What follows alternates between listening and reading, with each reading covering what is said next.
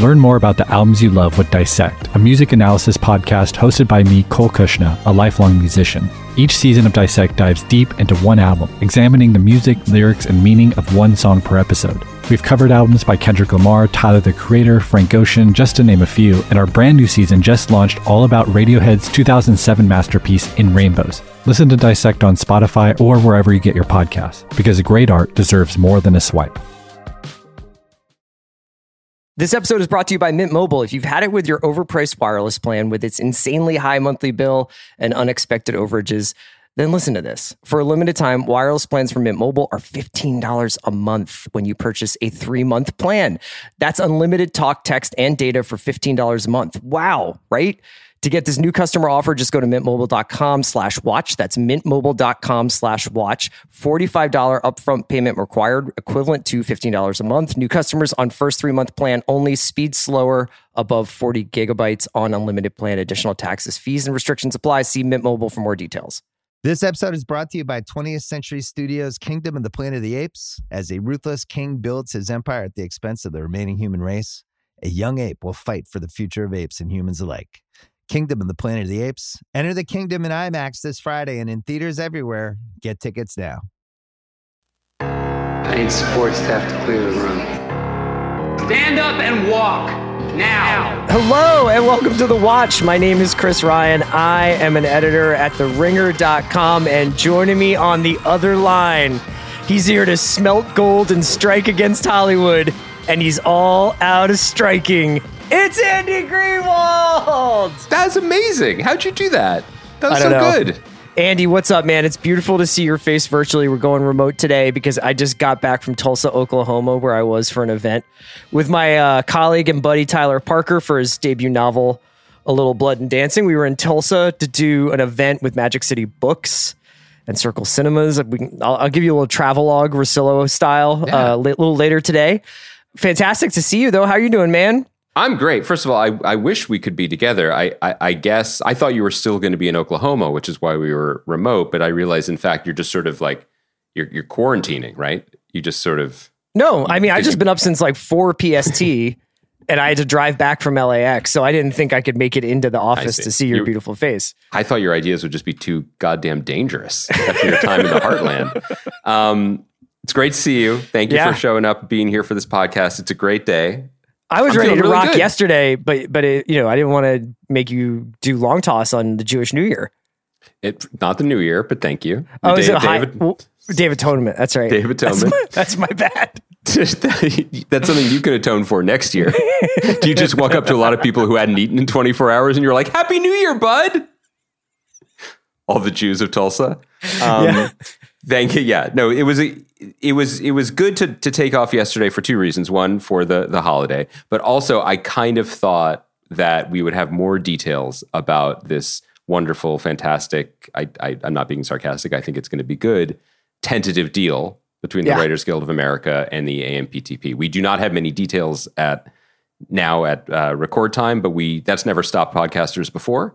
And I think we can still get into it. Well, we got a little bit of juice from The Hollywood Reporter, who did a little bit of a behind-the-scenes story about the late-game negotiations that went on between the studios and the Writers Guild.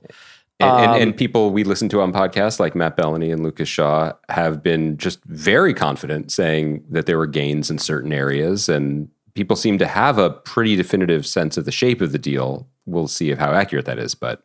Okay, so let's talk a little bit about, I think it's interesting because I know that you're wearing two hats here. You're both a podcaster about popular culture and the entertainment industry and a member of said industry. You make the widgets and then you critique them. And it puts you in a complicated space sometimes. No notes, that's the way to do it. But I think everybody would, love to hear your insight about like how you heard about this on Sunday. Did you basically break on Twitter for you? So here's the way it went. And by the way, I should say, for people who are less industry-minded, we are going to talk about our current favorite show, The Gold, right? The third episode a little bit later in the show. So here's basically the state of play as I saw it. And I think that I felt pretty calm and relatively optimistic for at least a week now. Last Wednesday was the first day that the AMPTP and the Writers Guild sat down for negotiations in weeks. not since the now infamous meeting in which I'm referring to as the TED Talk. Right. Where apparently this is not confirmed, but this has been reported or suggested by numerous people that in a room full of the WGA negotiating committee and the sort of the four executives who have involved themselves in the proceedings, Ted Sarandos from Netflix, Donna Langley from Universal, David Zaslav from WBD, and Bob Iger from Disney, Ted lectured the writers about how this deal was the best and final and how they should really take it. I'll tell you how they took it. Not great. There had been no conversation since then. But on Wednesday, they sat down and talked again with those four executives in the room. They talked late into the night. And then at the end of the night, they said they were going to talk again the next day. And I'm no expert, but that seemed like a sign that we were going to wrap this thing up one way or another. Yeah. You have a tendency sometimes to see the glasses half empty a little bit, or a little, you get a little worried, but you were very chill this weekend. I had to say that. I think there were a couple things at play. You were less chill during the 74 texts you sent about Jalen Hurts' first half performance against the Tampa Bay Bucks. I'm still a little bit shaky. And what's funny about that, nothing was funny about it. But what was a little bit funny is I was getting texts from other friends being like, your QB looks great. This team's going to win it all. I was like, I guess perspective matters in all things. So there was a clear sense that this needed to end. This needed to come to a resolution. And I'm not saying that because of, shareholder fourth quarter reports. I'm not saying that because of rumors of showrunner mutinies. I'm just saying because it was fucking time to get back to work. I think that was really clear. And once it was clear that the two sides were actively working it out in a room, negotiating towards a result, I got real calm. Mm-hmm. Because at that point, they're in the room, they're going to figure it out, there's going to be a deal, it's going to be brought to the membership. Chances are, if it's good enough to bring to the membership will vote for it. That is still TBD. There hasn't even been a vote set. And you haven't even seen deal points yet, no. Right? You haven't seen any bullets of what this is. I think that may be coming as soon as this evening. From what I understand, the leadership of the guild has to vote before it is brought to us, and then we as a membership vote on it. Okay. There's still a chance that could all happen as quickly as this week. Once it starts to happen, it could happen really fast. But part of the reason why this got really, really intense and hard and supercharged, especially among more high-profile showrunners, is that there's just no control here at a certain point. We're not in the room. We are not members of the negotiating committee. We are not living and dying by this. We cannot affect what's happening at a certain point with that, And so I just was choosing to be there's going to be a deal to look at. And until then, I'm going to live my life and celebrate this, this wonderful Jewish New Year. Yeah. That happened a week ago. How often do you get to just let it pop off at midnight like this? Right. So that's not how Jewish New Year works. Nope. Is that, can you imagine for years you were having some wild blowout at midnight? You're like, Happy Jewish New Year. It's just some slang. So there was no way of knowing what or when it was going to happen. But when they kept working and they kept working into the weekend, it seemed clear that something was coming. I was not glued to my phone. I found out when my friend Allison, who's a writer, texted me simply "deal?" ? And that's cool. That seemed to be the case. And I don't know. I could be wrong about this, but I feel pretty optimistic because of the conditions in which this was negotiated and the spirit with which it was negotiated. I think it seems pretty solid. So I don't want to get too deep into the watching the Watchmen thing, where it's now we're going to basically oversee how people are reacting to this, right? But I think there's a couple of themes that have come out of the reporting, whether it's been in industry newsletters or on Twitter or whatever, that I'd like to just myth bust with you a little bit, sure. Right? So if you don't mind me asking. So I think one thing that is definitely arisen out of this is this idea that why did it have to come to this? And do you think that is something that has a simple answer? I think that obviously there's an implication that the studios thought that the writers would cave earlier, right? And that they would be actually, never mind about AI, you guys can have it, or something like that, or we don't need minimum staffing in rooms. But that this protracted or even just this long labor stoppage was somehow unnecessary. I think, I mean, there are a couple ways to consider the question. I think one is that there was a fundamental misread of the cultural and political moment by the members of the AMPTP. And you can see that in practice with the way that they handled themselves in the weeks leading up to and after the strike, with the usually completely smooth and reading the room Bob Iger's comments at Sun Valley, that there was a real misunderstanding, not just of the mood within the Writers Guild, but just sort of the mood of the labor force in America writ large. And we're seeing it play out in other industries, including the auto industry. And I think I said this on the podcast last week, like, is a protracted labor stoppage and strike the best avenue with which to articulate all of the grievances we feel as American citizens in the year of our Lord 2023? Might not be, but if you are lucky enough to be in a union, it is one of the few levers available to pull. And so it got pulled, and it got pulled hard. I think the other cultural and political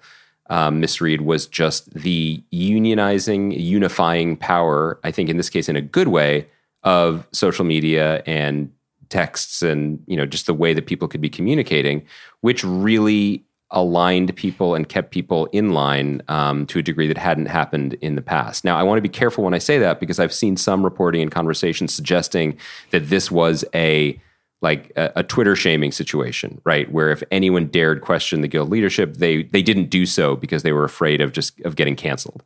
I don't think that's necessarily the case. I do think that broadly there was quite a bit of unity in the necessity of this action. And I think that, again, the avenues of communication that were open allowed people to communicate and even vent or disagree out of the public eye, which allowed the union to stay strong in public. Now, why it took this long? I think that the things that are usually negotiated in three-year-long MBAs, which is what we're going to be ratifying again, meaning this could all happen again in 26. Yeah. I think the basic financial stuff, I have no way of knowing, but I would imagine it is not too dissimilar from what was offered in April and May. I bet we got some bumps, some boosts, in terms of just, you know, floors for script fees and et cetera. But that wasn't what the last 3 months were about. The normal raises, costs of doing business were baked in, I think, early on.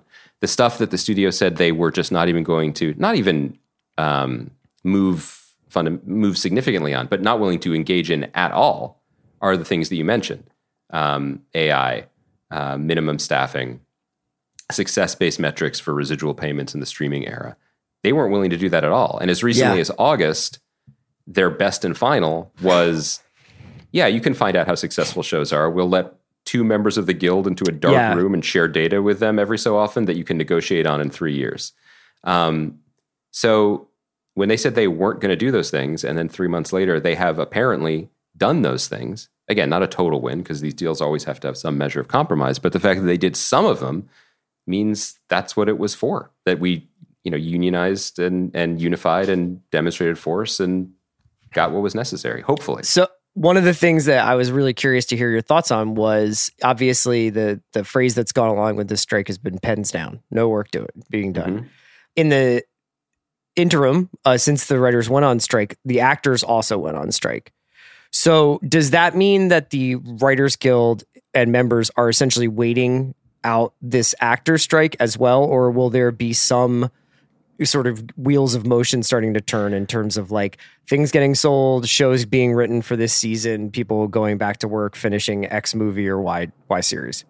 Judging by the voicemails that I got from producers that I'm working with during the non-Jewish New Year yesterday, I get the sense that people are itching to get back to any level of work that you can get back to. But you're right, production can't really get back going again. Things like, you know, talk shows can get started again, but production that's dependent on actors cannot. Right. Again, I have no unique or special insight into this, but what has been communicated to me is, we don't know, but one step back before I even say what's been communicated to me. The actors and the AMPTP have had no formal communication or negotiation since the actors walked out in July. None. That said, every successful negotiation with the AMPTP sets a floor and a pattern for the next negotiation. One of the things that that the actors and writers were aligned on was success-based metrics and a change in how you consider residuals and also some AI language, obviously with different specifics. Any gains we made in those areas that are relevant set a floor for the next negotiations, including the actors. So once that door has been opened, they could potentially walk through it and get more of what they want, which is a great, great thing. There's no way of knowing this. People seem to be assuming this is just going to be an easy 1-2 thing. It might not be, but it could be. It could be that with the spirit of good faith, like we can get things done and we're willing to talk about formerly taboo things, the AMPTP could reach out to Fran Drescher and Duncan Crabtree Ireland next week and say, let's sit down and let's not leave the room until we figure it out. And in that scenario, everyone could be back to work by Thanksgiving, a traditional time of great busyness in Hollywood. That was the thing, is that it seems like the calendar had so much of a role to play in how things have worked out over the last couple of months, because summer too is also a traditionally somewhat sleepy time in terms of deal making and production. Am I right? Like, I mean, I think that there's some that goes on. It's now a 12-month a year business, not so much a spring fall one, but it was this idea that like, oh, when everybody gets back from Labor Day, we'll fix this and we'll get going. And then it was like, well, this is now dragging on until close to October. And we're getting to the point where if we want to get, I think I saw Warren Light, who did SVU for a while, had a thread about like, if this happens in the next week, we can still get like 13 episode seasons done for network. Like, and just like these ideas that like, maybe, you know, and that doesn't account for the fine print, the actors and everything else that needs to happen. Yeah, there's a lot of uncertainty, and like with everything, there's a huge desire now to just fill this blank space with assumptions that everything's gonna get back rolling again. It is true that there's a ton of work that was just like left idling on the runway. Yeah, shows that posts that could be finished. The dust is settling on the Stranger Things sets. You know, like somebody's got to go blow the mites off of the table. You know. And if someone does, let's thank them. Or they could just be like, this is the upside down now, so we can just build it. I was going to say, whoever is undusting or dusting. Well, dusting sounds like putting dust on, but that's actually taking dust away. Take it off, yeah. Whoever that person is, he or she is definitely IATSE, and we owe them a debt of gratitude and thank you for their service. Yeah, dusters local. I think the thing that some people may continue to harp on, just to go back to your question, is like, why did it take so long? Do you remember some of the conversation in the summer? There was a lot of like hand wringing of like, where are the grownups? Like, who are the adults? Yeah, who are the wise old lions of Hollywood that are going to come in and settle everyone down? I think it was the idea that in 2007, during the 2007 strike, that Peter Chernin played a huge role of like bringing the families to the table, right? I think he's remembered that way. People still admire him for that, and I'm sure that. But this was a moment that needed someone to say like, we, for the sake of this industry, need to come together and talk, right? The other narrative that lingers from 2007, 2008 is that the WGA cracked and fractured, that there was referred to internally as the Dirty 30 of showrunners who were just like, enough already. Oh, we're going to go back to work. I don't think I ever heard of that. I mean, by this point in that strike, not by this point, sorry, because now we may have reached a deal, but do you remember the screenwriter John Ridley threw his hands up at the Guild and went what's called FICOR, where he's like, I will abide by these principles, but I'm no longer a member of this union. Okay. It was a lot more contentious in ways that I think I wasn't part of that, of the union that I was not part of the strike. Well, we were, and we also weren't really on Twitter to be like, John Ridley, like, it's come get your man, you know? He was not, yes, it was very different. I think what was interesting to see, and again, we were just live tweeting Knicks games back then, you know, like, goddamn Jeremy Lin. God, it was a simpler time in so many ways. Yeah. I thought it was interesting to see that at least as much as the reporting that's, you know, it's sourced, but it's not credited, can be believed, like, or the Hollywood Reporter story you're talking about, like, the calls of maturity were actually coming from within the house, that it seems like... Yeah, it was like a Kim Masters and Leslie Goldberg story in The Hollywood Reporter. Who are both deeply respected, deeply sourced writers who have the respect of people on both sides of this particular divide, that Bob Iger and Chris Kaiser, who people might not know, but is a central figure in this. He's a former president of the Writers Guild West, key member of the negotiating committee, and the co-creator of Party of Five. He got on the phone with Iger and sort of said, like, let's get back in the room. And that, yeah, because it sounded like there was some ambiguity about who was supposed to call who.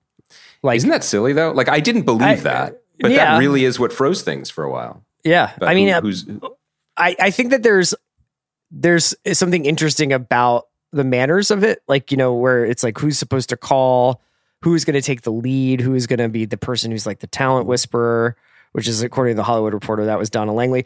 It's all really fascinating. I think that you and I have definitely felt, you know, obviously I have a lot of just personal sympathy for you and the situation and everything. And I think you and I have felt like over the last couple of weeks as we've been podcasting, where it does feel like we can't separate the situation from the art, you know, like where you're thinking about Sterling Harjo ending this run of Reservation Dogs and not getting a chance to really talk about it. The performers on that show not really talking about it. It seems like a real sad kind of outcome to have done this, you know, third season of this revered show and not been able to celebrate it properly. I'm sure that they will privately, but it doesn't seem like, you know, super fair. And I think that that's, you know, you could be said for a lot of stuff that's come out over the last couple of months that's kind of either been overshadowed by the narrative about the strike or just because people haven't really been able to like promote their work and talk about it. I think we've seen pretty firsthand, like how important it is that like, if you've got so-and-so in a show, so-and-so's got to like get out there and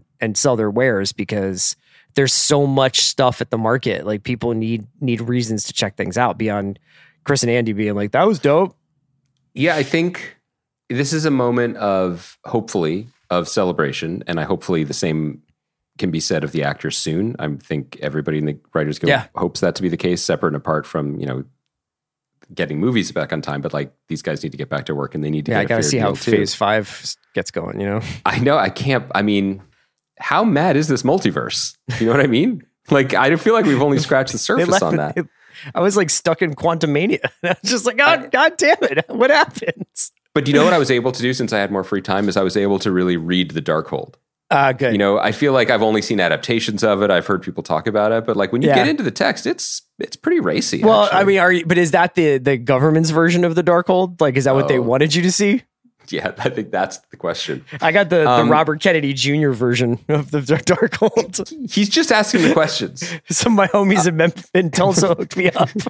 Did they? Yeah, there was a reading room. They let me get in there. For the protocols of Darkhold? You had to read wear some gloves. We were just celebrating the new year together. I think that's the question. This is a moment of celebration, and I hope that the gains are significant, and I hope that they are able to like sustain people and sustain careers and sort of change the trajectory of all of this. But that said, and also I do think it's really good, even just on a human level, that people were able to sit back down at the table in good faith. Because I do believe, or maybe I just want to believe, that the intensity of the rhetoric didn't really permeate that room once they were actually in the room. Like, we will ding David Zaslav for many things, and I think he's made some very strange choices, both in terms of his half-zip wardrobe, but also in terms of his business dealings. But from everything that we've heard or everything that he's even reported in this, he wanted to get the deal done and was in the room to facilitate getting the deal done. Now, is that self-interest? Yes. But also people were, I hope, giving it their best shot in there to steer the industry back on course, which is what they should be doing. That said, there's an enormous, incalculable cost of this labor stoppage that it still is not resolved. Talent drain, brain drain, people just priced out, not just writers and actors, but people who work on crews who are just giving up, leaving town or leaving the towns where production usually is, like Albuquerque or Atlanta, Vancouver. People just not coming back to this industry, feeling abandoned by it. That's a huge loss. And then the industry, when it comes back, we don't know what it will look like, because despite the gains made for writers, there are going to be fewer shows. Contraction is coming. Yeah, I would almost be fascinated. This would be a really incredible time to talk to Landgraf.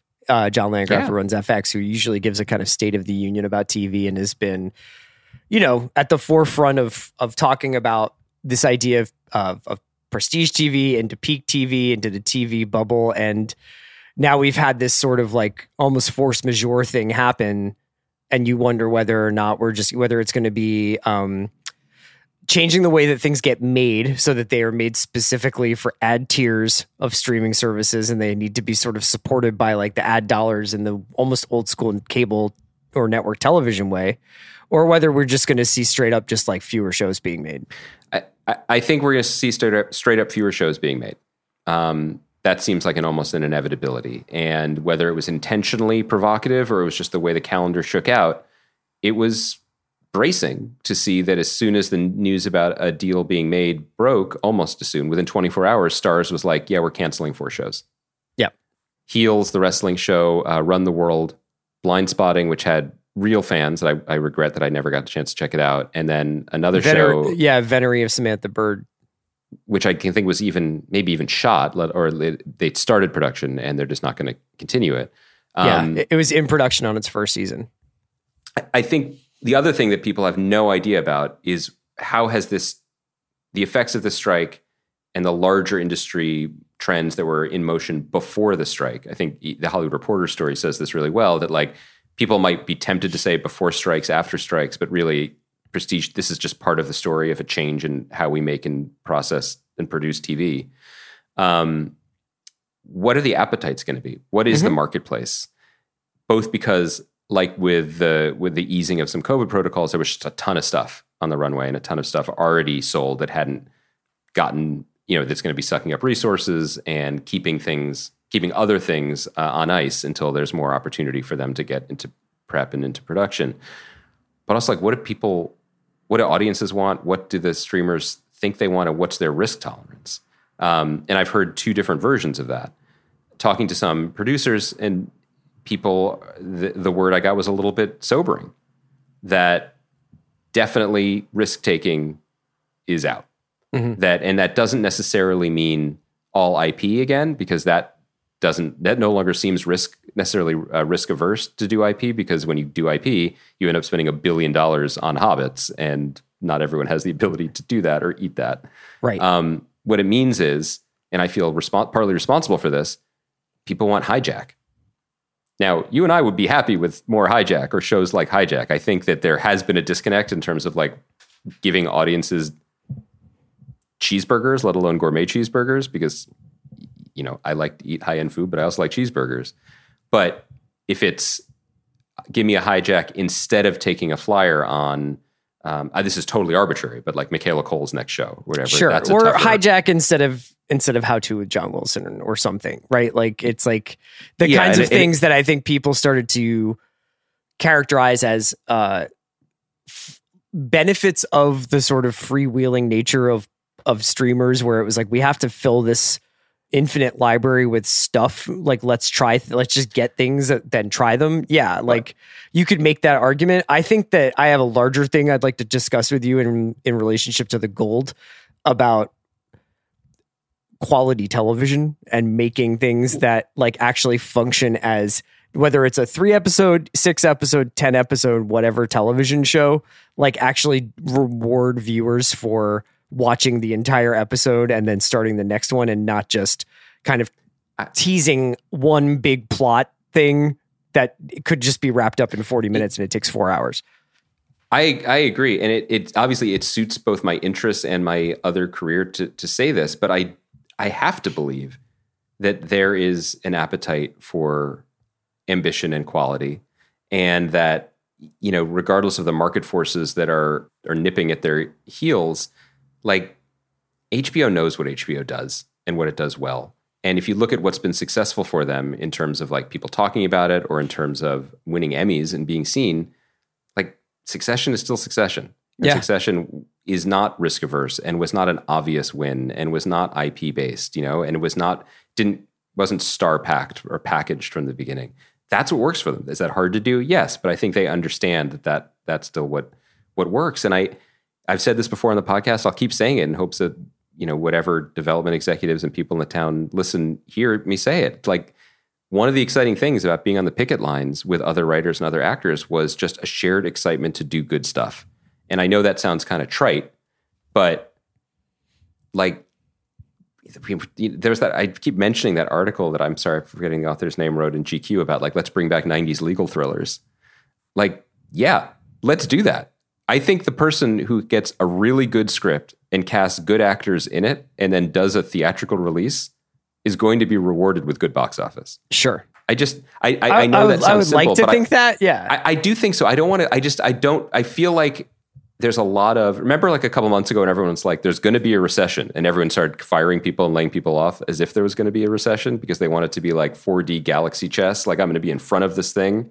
Sure. And then there wasn't a recession and everyone got laid off anyway. I feel like there is a tendency, particularly in creative fields, to be like, well, coming out of this, you know, we're just going to have to do shovel meat and potatoes into the audience's mouth again until they say, give me more. Yeah. I don't think that's necessarily true. And not just because $3 more of my money a month, Amazon. I don't want to have to watch TV. Yeah. Because that's the other thing. Yeah. Even Amazon is just like, guess what? It's all ads now, unless you pay even more money to us. Right. This is a side reference to the fact that any of one of us who has free shipping or Prime service has gotten the TV service for free as well. Now you will have to, you will still have access to Prime Video, but unless you pay more, like $3 more a month, I guess, you will also have ads every time you turn on the service. It's not just my small sample size of like, oh, chatting with Tim Simons on the line. I mean, literally like all the movie houses that are in LA, and I imagine it's similar in other cities where they are showing good movies from the 80s and from the 90s, are packed with people who are a lot younger than us seeing good movies. I don't know if there is, if there was like a podcast where people watched old movies and talked about them in a joking way and they did live versions of that podcast, I bet it would do really well. You know, Sean and Amanda have been talking about this a lot, about the, I mean, honestly, energy that they feel when they've done introductions for reps theater screenings of movies. Amanda did Talented Mr. Ripley recently. Obviously, I was over there in London with them when we did Phantom Thread. Sean's done a bunch of stuff recently.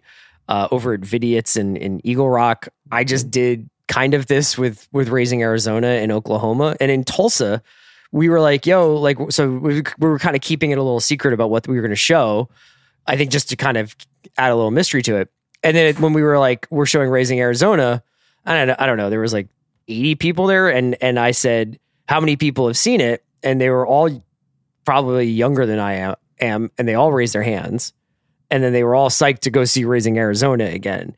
Yes. And I think one thing that has been interesting to see over the last couple of years since COVID, as these theaters seem to get more and more momentum and like Letterboxd becomes more of a thing driving people to check out old movies, is there is a sense of event and community around this.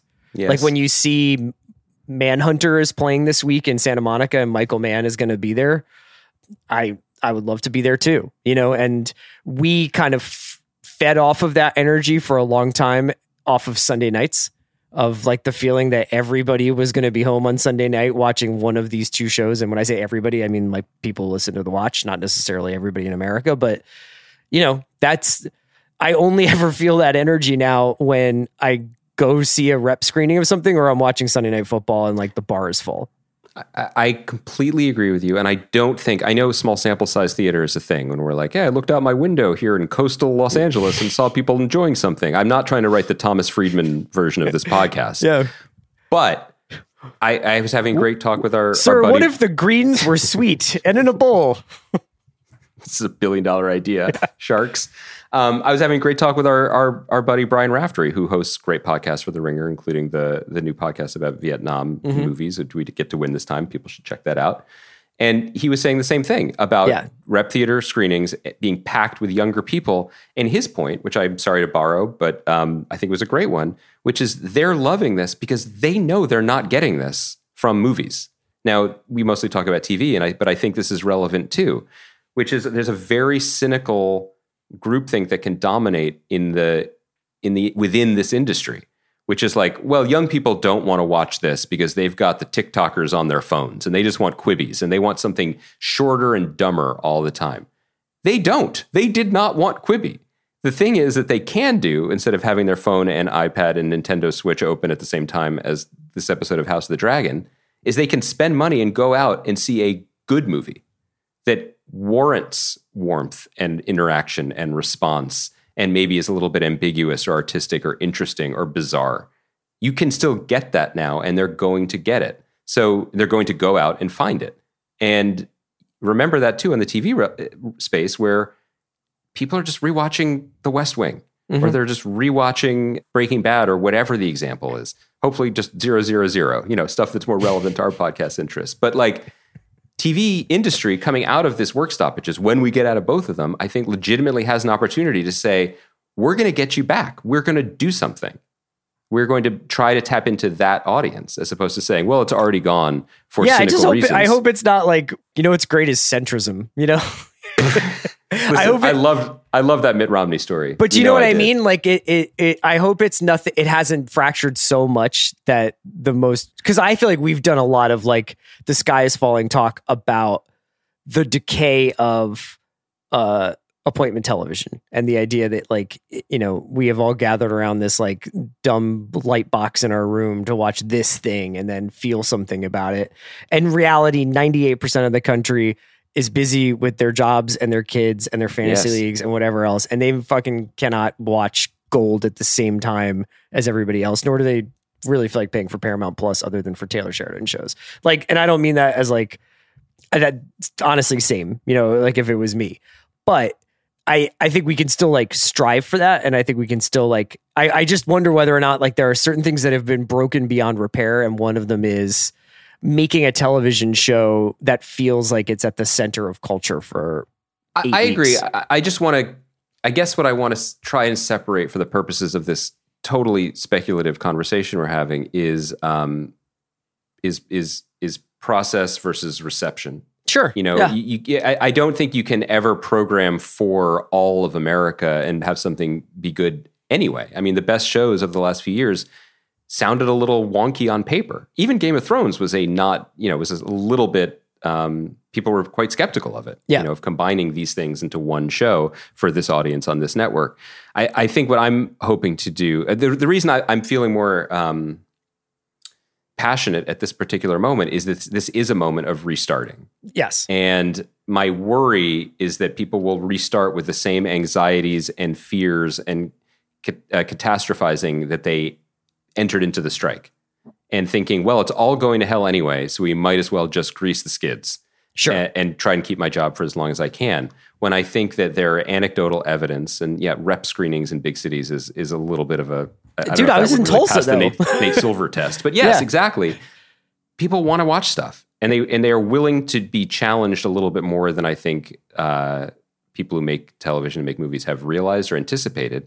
And even assuming the worst in people, one of the worst things you can assume or the broadest brushes you can paint with is that human beings are just generally reactive and just going to swing one way or swing the opposite way. And I don't know what would make you think that.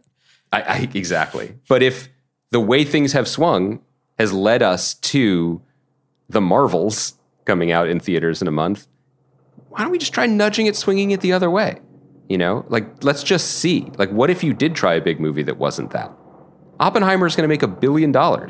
And I think the entirety of that lesson shouldn't be Christopher Nolan makes popular movies because he did Batman 3 times.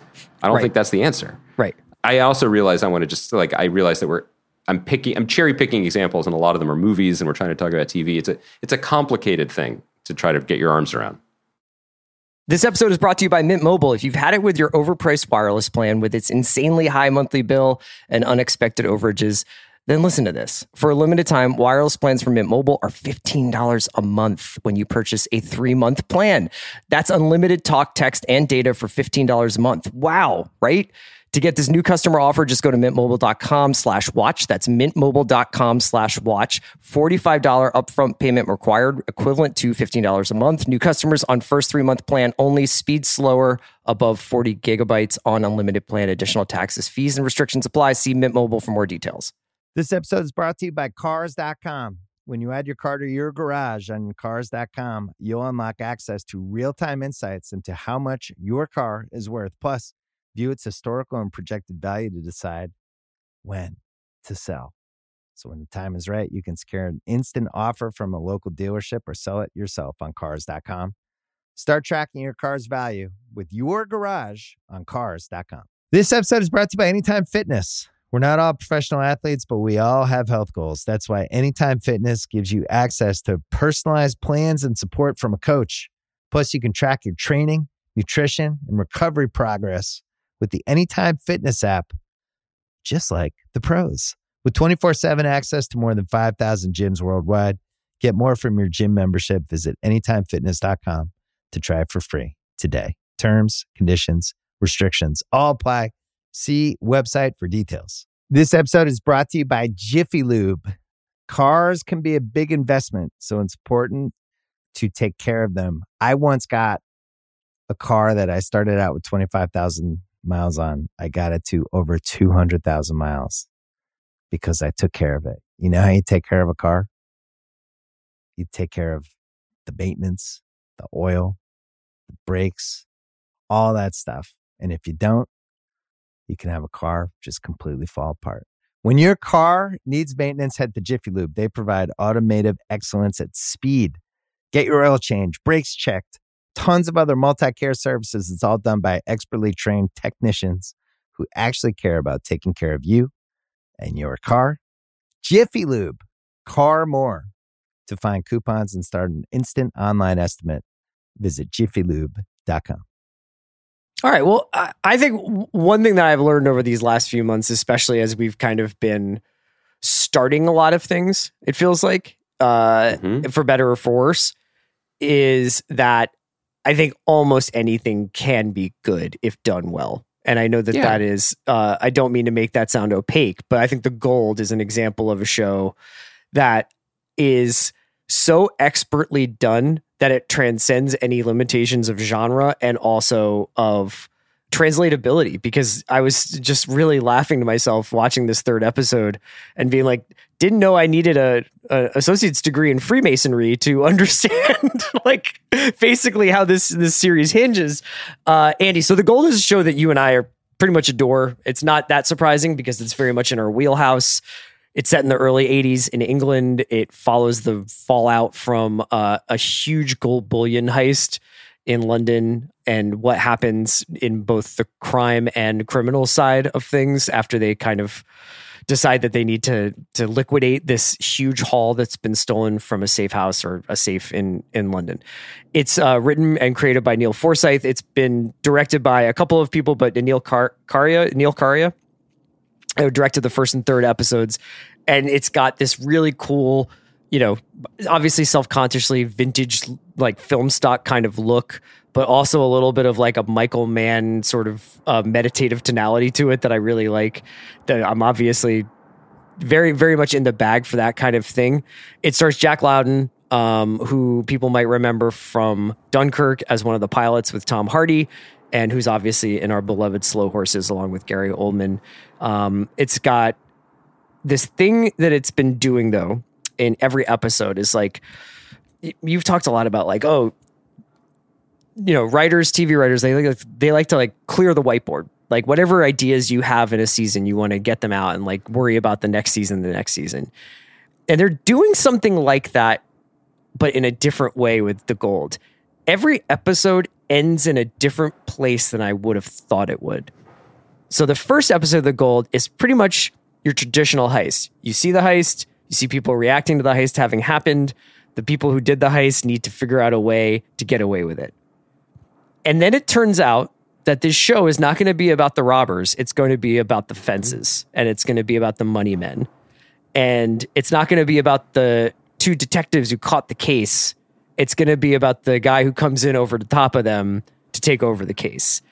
And they pull this trick now 3 times, pretty much, where the episode ends at a place where I'm like, isn't that the end of the season? Yes. And it reorients what kind of show it is at the end of every hour, but never loses its propulsiveness, its tension, the feeling like you're watching great genre fiction come to life. Do you know what I mean? Yeah, well, the show doesn't settle. That's what I really love about it. It obviously didn't settle with its casting. I mean, you were mentioning some of the characters and Jack Loudon, but also Tom Cullen, who's a great actor himself, playing kind of against type. I think he was on like Vikings or something, and here he is playing an illiterate smelter. So maybe not that far from a Viking. That's a great point. I'm like, he went from being one kind of a brute to another. Yeah, I guess he's just less buff as a day-drinking smelter. That's pretty much... Let me rephrase. What a brave actor to eat carbs in preparation for this role, but he's really good. Hugh Bonneville playing definitely against type from Downton Abbey, and Paddington as the sort of incredibly immaculate, the top cop who comes in to run the investigation. But what I And it's certainly not lacking in ambition in its visuals. You were pointing, we've been talking about how the show just looks interesting always. But what I really want to highlight is exactly what you were getting at, which is this show refuses to only be about the thing that would have been enough. We were in the bag for a British heist show that had New Order on the soundtrack. Yeah. We were already going to watch. And if it had just been Mickey McAvoy and Kenny are trying to get away with it, I would have been like, this is cool. Is Dominic Cooper their lawyer? That's cool too. And that would have been, and I say this with great respect for both ends of it, that's the Hijack version of the show. Mm-hmm. And we liked Hijack. We spent 6 episodes having a great time with it. But the other thing that motivated Neil Forsyth to tell the story was he was interested in some essential concepts of being British or being English in this case, and the class divide. So are all his characters. Yeah. They sure are, and they love to talk about it. The class divide that predates this job and also clearly continues on to this day. And so the larger, he's using the initial crime and all of the great genre storytelling that he's not shying away from in the service of a larger, more even to I think genuinely intellectual project. And that's causing us to be engaged on 2 levels, which is all I'm asking for entertainment going forward, if possible, when possible. But it's also keeping us on our toes. And I absolutely there should be, if we ever do this thing we've talked about sometimes, like a cobbling together like a new glossary for how to watch TV these days, there has to be a word, and we haven't come up with it yet, for when you have to frantically check your phone or IMDb to see how many episodes are there. Yes. Because you were right that at the end of 1, it pivoted into being a different thing. But I was like, okay, pilots sometimes do that, a bait and switch. You think it's this, but it's that. Rarely do you get to the end of the 3rd episode, as we did, and think, but isn't that the show? Yeah. What else is there? And then you realize, oh, you've bought a ticket for a much longer ride. And that makes me I find that pretty compelling. So in the specifics, and if you guys haven't watched The Gold yet, we highly encourage you to. We're going to spoil it to some extent, but this is still very much unfolding so that you can probably hear some of what we say and still enjoy it. The 2nd episode is very forensic. So it's both how Kenny, who's the Jack Loudon character, and John are going to set up this. It reminded me of the Honorable Schoolboy, like the money seam thing, where they're just going to basically wash this money through South London real estate and various bank accounts. They start by taking pure gold. They mix it with costume jewelry, essentially, like people's gold from around their house that they're buying at West Country fairs. And they put it together in a smelter in this guy John's backyard, and come up with basically less good-looking gold to sell in various places, but for, to these primary buyers that they've got. On the other side of the coin, Boyce, who's the Hugh Bonneville character and is this sort of legendary detective inspector, is put together this team, and he's had them start looking into all these different places where these guys could possibly be fallible. Where along the chain of these decisions could we get at these guys? They've already captured the robbers, but they still are having issues finding the gold. And in that sense, they're larger criminals. And there's a really interesting moment in the 2nd episode where you realize that for Boyce, who has made his name and made his bones in Northern Ireland and doing, almost like a wartime general. Yeah. Cops and robbers is not interesting to him. And this the moment when it seems like they could catch the robbers and collect the gold is almost dull. As soon as the gold is gone, as it's gone at the end of the 1st episode, and when I say gone, it's like the cops don't have the easy, we got the robbers, we can find it. He's suddenly more interested because all of a sudden he, almost as if he's a character in a television show like The Gold, realizes what happens to it and the way you can watch it move through the body of a society like barium on an X-ray is ultimately more revealing and potentially more dangerous because it could extend almost anywhere. I mean, in that, it takes some of the DNA of The Wire, which was always about the larger story, even though it didn't skimp on, to use your word, the forensic details. Yeah, and I don't want to put too fine a point on it, but The Wire is exactly the show that I was thinking about, but it's very much the way that TV has changed over the last 15 years. Or whatever, since The Wire's been off, 20 years since The Wire's been off, 15, where The Wire took 25 episodes to get where the gold got in 3. Mm-hmm. Is one better than the other? if it's going to be The Wire, it's The Wire. You know, like if it's good, there are other shows where I'm like, you guys could really get to the point a lot faster here. Like I know, Marty Bird, you're driving around the Lake of the Ozarks again to have a conversation about how you need to get out, but you're not going to. But like the way that The Gold is moving through this story keeps it very electrifying for the viewer, especially at a time when like your eyes are being competed for by so many other places. I also just think it's really cool to see, even if it's a little bit on the nose, like all these characters just being like, I want to arrest someone who doesn't speak like me. You know, I'd like for once to like bust somebody who's actually making money off of these crimes rather than just the people committing them in the physical sense. So that part is incredible. Charlotte Spencer, I think it is she who plays Detective Jennings? Nick? Charlotte Spencer. Yeah, she's really good. Like she could be like a thing soon. Like I've been kind of blown away by the way that she's moving through this world.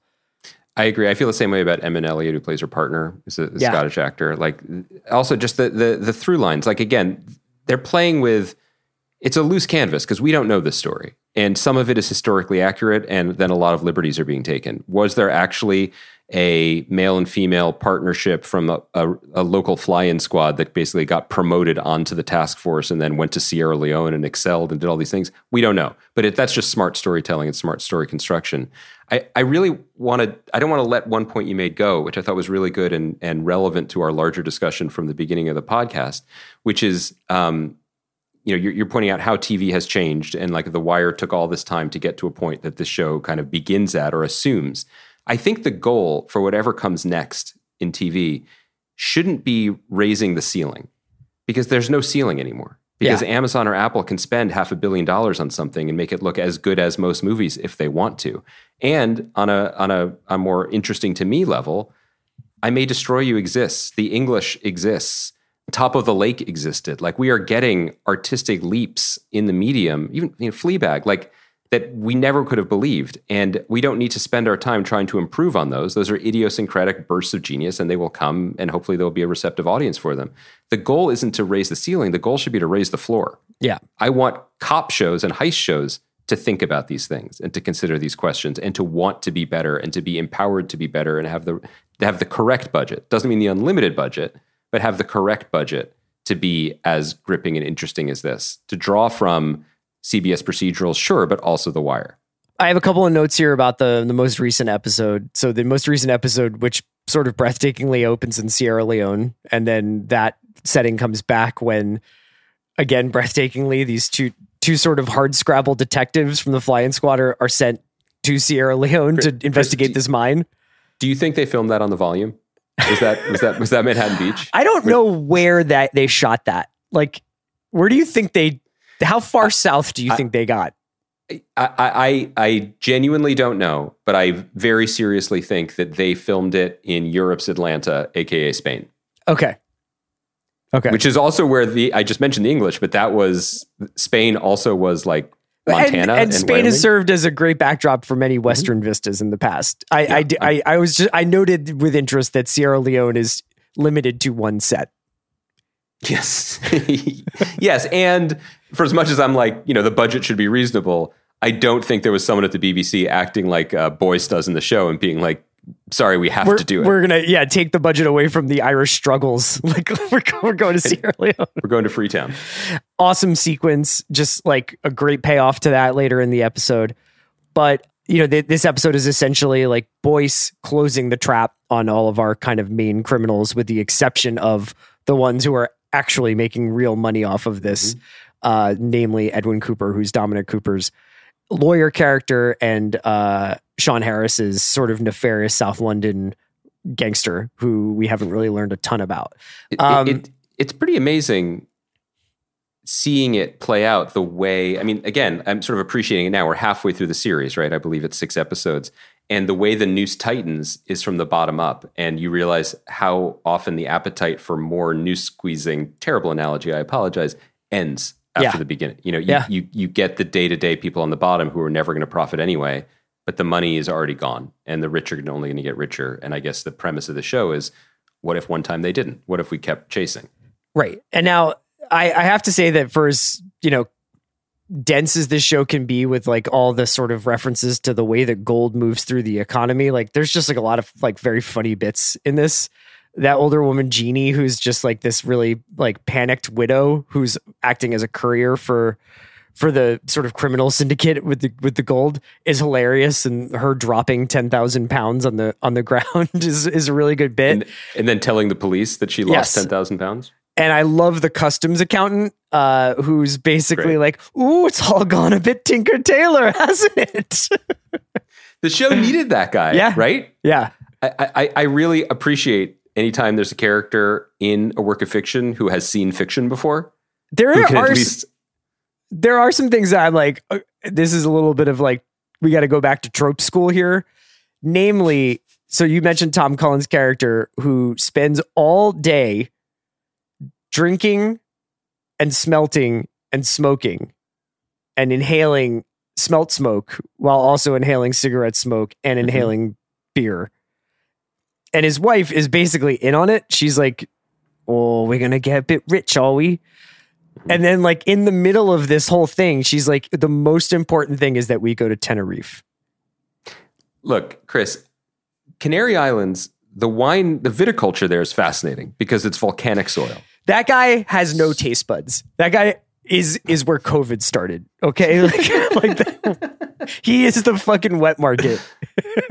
I do have some questions there about like just her vacation timing. I mean, at least give me some more details. Like, are the kids off of school for a fortnight? Right. And you know, you don't want them like wandering around. Well, he's not a big reader, so maybe he just like. I also, in his defense, if he's going to remain illiterate, what's he going to do on holiday? Yeah. You know what I mean? Like, there's not many movies you can go see on the beach. We know that our cousins love to take a bank holiday and squeeze a year's worth of ease and whiz into 72 hours. You know what I mean? But I think your point is that he's just been huffing pure, unadulterated gold whiz for months. I'm a little unclear. I'm glad at like the minute 50 of this podcast, we're going to get real into the important stuff, which is what does smelting feel like? Yeah. But like just temperature wise, our guy is wearing a thick bathrobe. Yes. And coming face to face with like 5,000 degree heat. You think that is to protect his skin from flame or because he's got like a sick Sergio Ticini sweatsuit on underneath that he doesn't want like his mates at the pub to be like, oh, you have nice tracky bottoms, but they smell a bit of smelting. I mean, he looks like, this is a deep cut, he looks like he's auditioning for the role of Arthur Dent in Hitchhiker's Guide to the Galaxy. Like, that is his vibe. My takeaway, especially when he just starts lighting up cigarettes, but weirdly not lighting them off of the flame that's melting gold bars. That would be God mode to do that. Is that, I know, that's next level. Is that it seems like it's not actually that hot in the shed, that somehow the flames are contained to the core of the earth that he alone has an express elevator to. Well, maybe it's like it's playing off of the wet bone temperature, like outside of his Kent house, you know? Do you think one of the main things in the third episode is that the Scottish police officer does not do well in what I hope is a dry heat of Sierra Leone? Yes, he seems to almost combust when he gets out of the vehicle. Do you think John, Tom Cullen's smelter, would get there and like put on a jumper in Tenerife do you think or in Sierra Leone? Yeah, in Sierra Leone. Is he just built different because of it? Unclear. Yeah, unclear. Like also, I just find it fascinating. Like with all well done and well researched, or at least I presume well researched shows that like. Smelting as a hobby, it's just never crossed my mind. I just didn't think there were amateur smelters. Well, I had to imagine that like there is just like a whole, I mean, like gold is advertised. I watch a lot of cable, you know, and that's true. Like the gold standard is still strong in this country. And among the many people who watch the 12:30 a.m. Sports Center, you know, it's also, I know that to be true. Because not many items get their own verb to describe them. Like, because, you know what I mean? Like, it's not melting. Yeah, it's smelting. When it's gold, it's smelting, so it's a little bit classier. By the way, speaking of you watching cable, one of my favorite moments of the last few weeks is when I sent you just a friendly text being like, hey, bud, like, do you get all these ads? when you watch The Gold on Paramount Plus, or are you on like the elite subscriber tier? And the disdain dripping off of your reply. Yeah. Where you, I believe you said that you, and this is a quote, built this network. You, Taylor Sheridan, Bob Bakish got in a room once. I said, dog, I haven't seen, I don't pay for ads on Paramount Plus, man. Like, you pay to not see ads. I got Taylor tier, if you know what I'm saying. I got the comptroller of Kingstown tier. But don't you think it says more, like, this is how dedicated I am to the show. I'm here seeing these commercials. Yeah, you're and I'm hilarious. Still loving it. You're hilarious. I do like strike. Times I was joking with you about, like, you know, his wife being like, let's go to Ibiza. But it is interesting how they've kind of set these sort of main three criminals up, Kenny, Edwin, and John, as guys whose like ambition, or at least their desire to transcend their station in the English caste system. Like, that's their weakness, is like they're just not going to be able to stop because they want to be the people that they see like on the other side of the table at the Freemason meeting. They also have very, very cool communicative relationships with their spouses. Yeah, they do seem, I don't think they've had a lot of couples therapy at this point. Like built on just like real mutual respect. Yeah. Do you think John, because John gets a drawing by his daughter of the family on holiday in Tenerife. And he's like, the fuck away from me. Yeah. But then he hangs the picture in the smelting room. Sure, he's got a heart of gold even. That's nice. Does he get dad points for that? Like, you're a neutral observer. Do you think that means that his heart's in the right place? No, I mean, that's how dads used to get down, right? Like, it was all behind closed doors. It was all in the smelting pit. It was like, my dad probably like cared a lot about my baseball career, but you wouldn't know it based on his attendance. Well, all due respect to him, you know. Here's how you know. And honestly, it made me a happier person not having him be like, "Yeah, I don't fucking want my dad being like, I think Chris should bat third." You know, do you want a hug? Because I don't know if we've been talking as Philadelphians about the debut of this kid pitcher, Orion Kirkering. Yeah, and it's been a big story because when the guy kid debuted, an awesome slider, 1-2-3 inning. Stadium erupts. And then his fucking dad reenacted Interstellar. His dad, who's a former Navy SEAL, is weeping in the crowd. Yeah. And then all these sports writers are like, hey, fellas, is it cool to cry when your son strikes out the side? I'm like, what year is it? And there are all these little like caveats being like, I was getting a lot of texts from my Navy SEAL buddies. And they were all like, hey, man, we saw you. It's okay that you did this. Because it was your kid in sports. Like, I don't think we're as far away from smelting it out with dad as we would like to believe. Well, like, when is it not okay if, like, Orion Kirkinger's dad sees After Sun? He's not allowed to, like, that's what I'm saying. Fucking cry it out. Or if Orion Kirkering, instead of throwing a devastating slider, starred in After Sun. You know what I mean? Or, like, chose a career in the arts. Or, like, what if he was really into smelting? Would his dad weep? Do you think we've done a sufficient job talking about gold? I think we've gone above and beyond. I think that genuinely right now, we know this is my favorite thing on television right now. Me too. And I think also, I hope people listen because I think it's relevant to the larger conversation we were having. We also have learned in drips and drabs that like marketing departments of networks sometimes listen to us. And do you think right now there's a meeting at Paramount Plus HQ where they're like, how much time do they talk about it? Like, and he watched how many episodes of Lioness? Talking about me. Yeah. And they're also going to be like, can he watch the ads too? He watched the ads. This guy is... And how much money is he going to spend on Paw Patrol opening weekend? Look, I'm a friend. I'm a corporate friend. I do love this show too. I think it's the best thing on right now. And it's a weird time. But we have Res Dogs too, right? We're going to get to that on... We're going to do that on Thursday. So 2 shows this week, even though they're a little compressed. It was actually really cool in Tulsa, meeting people who had been extras on Res Dogs. Like, it's very much a point of pride in that town. So that was really sick. Can we also say, I think we should say it again on Thursday's show, but you and I have upcoming event. We each have an event upcoming. Yes. That we should tell listeners about. Now, I'm not saying which event you listeners go to proves you like one of us more. Well, I think my event sold like out already. That so person, we're not going to get into the details, but I'm just saying, like, I don't want you to think that like, and it's not my not event. A vote.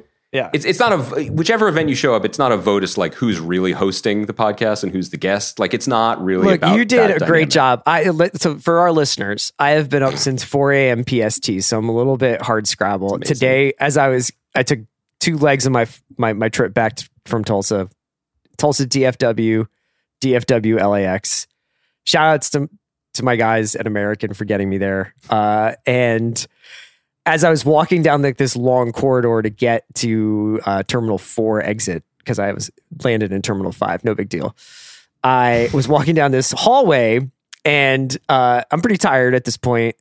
And I just see, your usual mix of images and words that are up on a hallway in a major airport. And just every once in a while, I would see a fact. And one was New York to London in 3 hours, courtesy of British Airways. And I was like, we did it. Oh my God. I can fucking be at the Emirates for kickoff and back in New York for a Knicks game. We're going to do it. Just Elon, you came through. And then I realized it was just a commemorating the Concorde, which we no longer have. Yeah. But it was a kind of timeline, and I was going down the timeline. But so, I thought that was where they were announcing, guess what, guys, we can do the Atlantic in 3 hours. So for a minute, you thought it was 1985, and you got psyched. No, I just thought that they were guess what, anybody who's interested, New York to London is possible now. 3 hours, we're in and out. I want to live in your brain for those few seconds where you thought anything was possible. Get up at 4 in the morning and get your ass to Tulsa, yeah. So on Monday, but it's sold out. Do you even want to talk about this event since it's sold out, your event? Yeah, no, I mean, I'll say that we were doing a Rewatchables live at the New Beverly Theater in Los Angeles. We're doing They Live, the John Carpenter's They Live. Great. Yeah. Have you seen that movie? I have seen that movie. It'll be a rewatch for me. Yeah. I was just checking.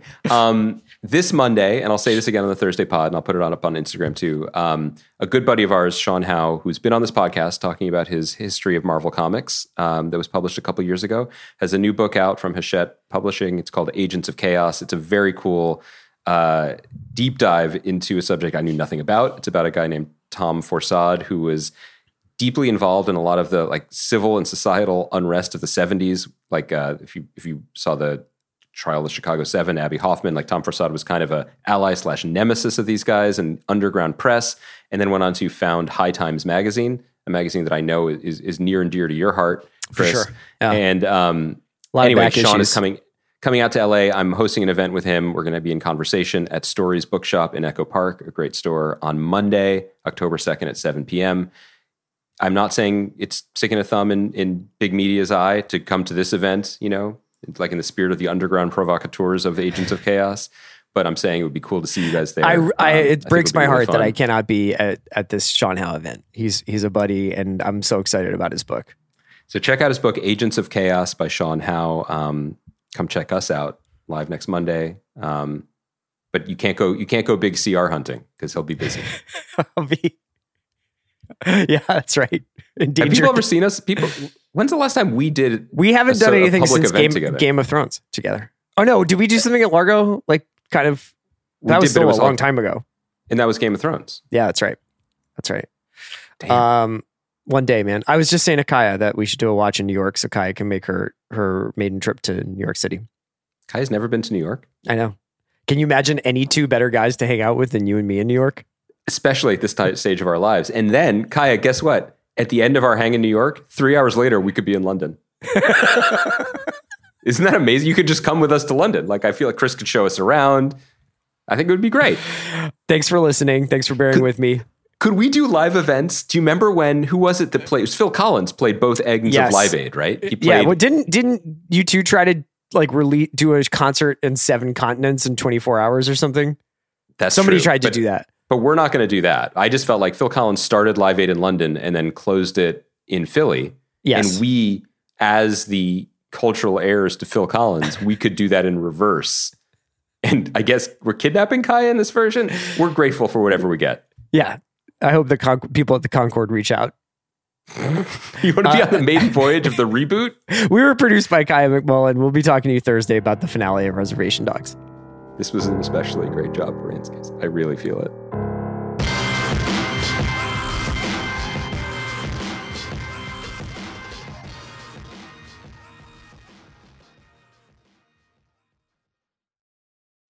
This episode is brought to you by State Farm. You might say all kinds of stuff when things go wrong, but these are the words you really need to remember. Like a good neighbor, State Farm is there. They've got options to fit your unique insurance needs, meaning you can talk to your agent to choose the coverage you need, have coverage options to protect the things you value most, file a claim right on the State Farm mobile app, and even reach a real person when you need to talk to someone. Like a good neighbor, State Farm is there.